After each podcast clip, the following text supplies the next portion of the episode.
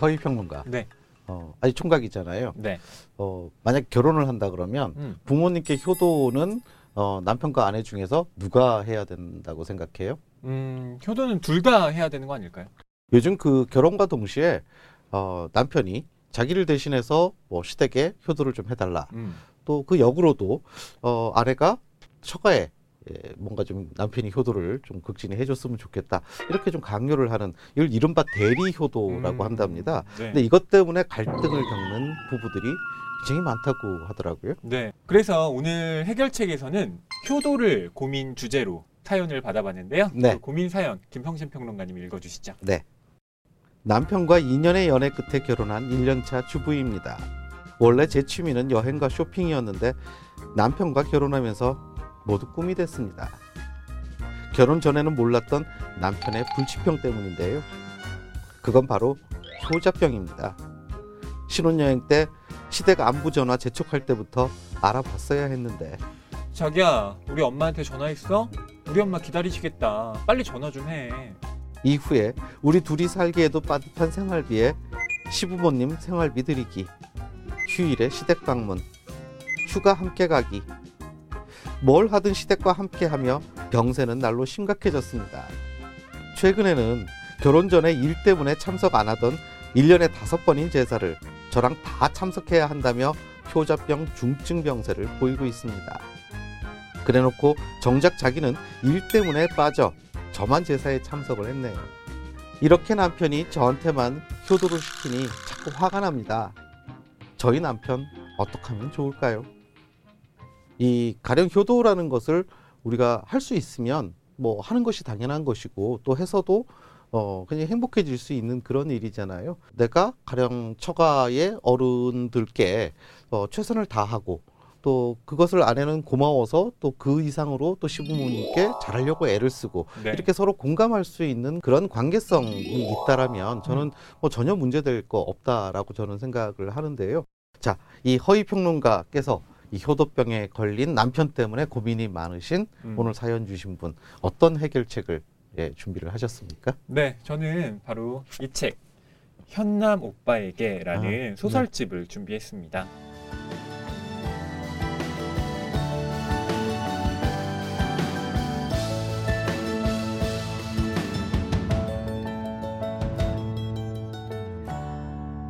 아, 우선 분명하게 해둬야 할 건 효도와 또 효도병을 구분해야 된다라는 겁니다.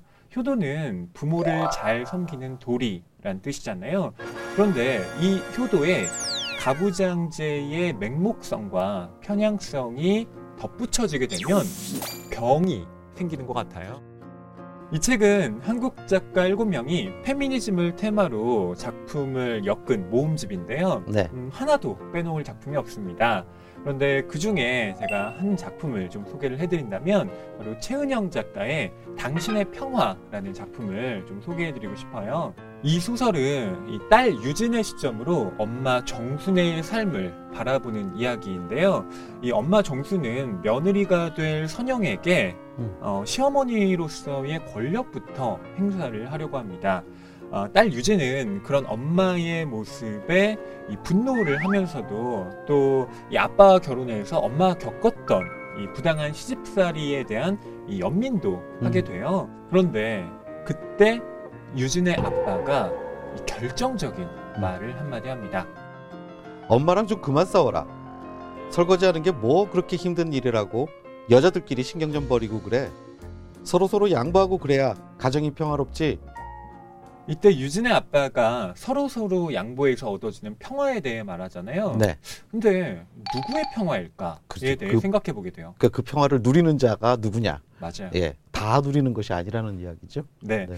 그러니까 저는 이 사연을 보내주신 주부님께서 절대 참으면 안 된다고 생각을 음. 합니다. 사연을 보내주신 주부님께서 뭐 직접 남편에게 어, 부당한 것을 이야기하는 것도 물론 좋지만 네. 어, 이 책을 통해서 남편으로 하여금 자각을 하게 만든다면 어, 그것도 이 해결책이 갖는 어, 큰 효과가 아닐까. 예, 그렇게 생각을 해봅니다. 네, 김성신 평론가님이 준비하신 책은 뭔가요? 어, 제가 오늘 소개할 해결책은 혼자 있고 싶은 남자라는 음. 제목의 책입니다.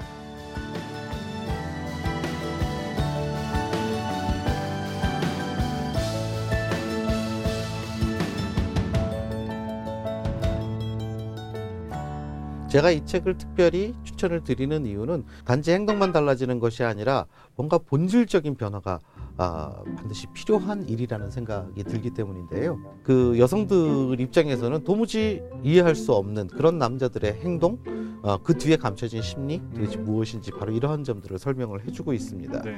그럼 대리 효도를 시키는 이 남편의 심리는 뭐라고 설명이 되어 있나요? 아주 정확하게 설명해주고 있는 페이지가 있습니다. 네. 제가 이 책을 그 대목을 잠깐 읽어드리겠습니다. 네. 많은 부모들이 투자와 희생이라는 관념이 뒤범벅된 마음을 자녀에게 쏟아붓고 그 흔적과 부채 의식을 자녀들 마음속에 새겨넣는다. 힘들게 나를 키우신 부모님이라는 자녀의 의식과 힘들게 아들을 키워낸 나라는 부모의 의식이 만나면서 심리적, 경제적, 부채 상환식 효도 의무가 아들의 마음에 강하게 들어앉는 것이다. 음, 네, 그럼 부채감이 이 효도병을 만든다라는 것이군요. 그렇죠. 이 책 또한 그 사연을 주신 분께서 음. 어, 신랑 분께 이 부분 좀 밑줄을 쳐서 보여주시면 아 내가 정말 이렇구나 라고 한번 좀 생각해 보는 좀 네. 충격적으로 생각해 보게 되는 어. 계기가 되지 않을까 아, 행동만 바꾸는 것이 아니라 본질적으로 본인에게 무슨 문제가 있는지 확실하게 이해를 하고 그 이해를 바탕으로 어, 어떤 삶의 여러 가지 이 변화를 어, 꾀하신다라면 가장 긍정적인 변화를 만들어낼 수 있지 않을까라는 생각이 듭니다. 오늘은 결혼 후 부모님께 효도하기를 강요하는 남편 때문에 고민을 갖고 계신 결혼 1년차 아, 세댁님의 사연을 들어봤는데요. 오늘 저희가 추천해드린 이 두 권의 책이 해결책이 되길 바라면서 또 선물로도 책을 보내드리겠습니다. 네, 이제 다음 주 고민 주제를 알아볼 차례인데요. 다음 주 고민 주제는 바로 남다른 취미입니다. 음. 이 남다른 취미 때문에 갈등을 겪고 있는 분들께서 사연을 보내주시면 되는데요. 어디로 보내면 될까요? TV 책방 북소리 페이스북과 인스타그램 그리고 TBS 라디오 기분 좋은 일요일 조윤아입니다 게시판을 통해서 고민 사연을 남겨주시면 됩니다. 그럼 저희가 한 분의 사연을 선정해 고민 해결에 도움이 되는 책 해결책을 처방해 드리는 동시에 선물로도 드리니 많은 참여 부탁드립니다.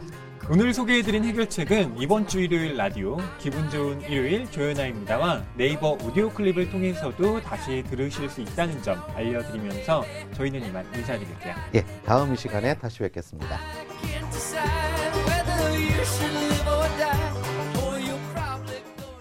오늘 방송 좋았나요? 방송에 대한 응원 이렇게 표현해 주세요. 다운로드하기, 댓글 달기, 구독하기, 하트 주기. 더 좋은 방송을 위해 응원해 주세요. 다운로드하기, 댓글 달기, 구독하기, 하트 주기. 기억하셨죠?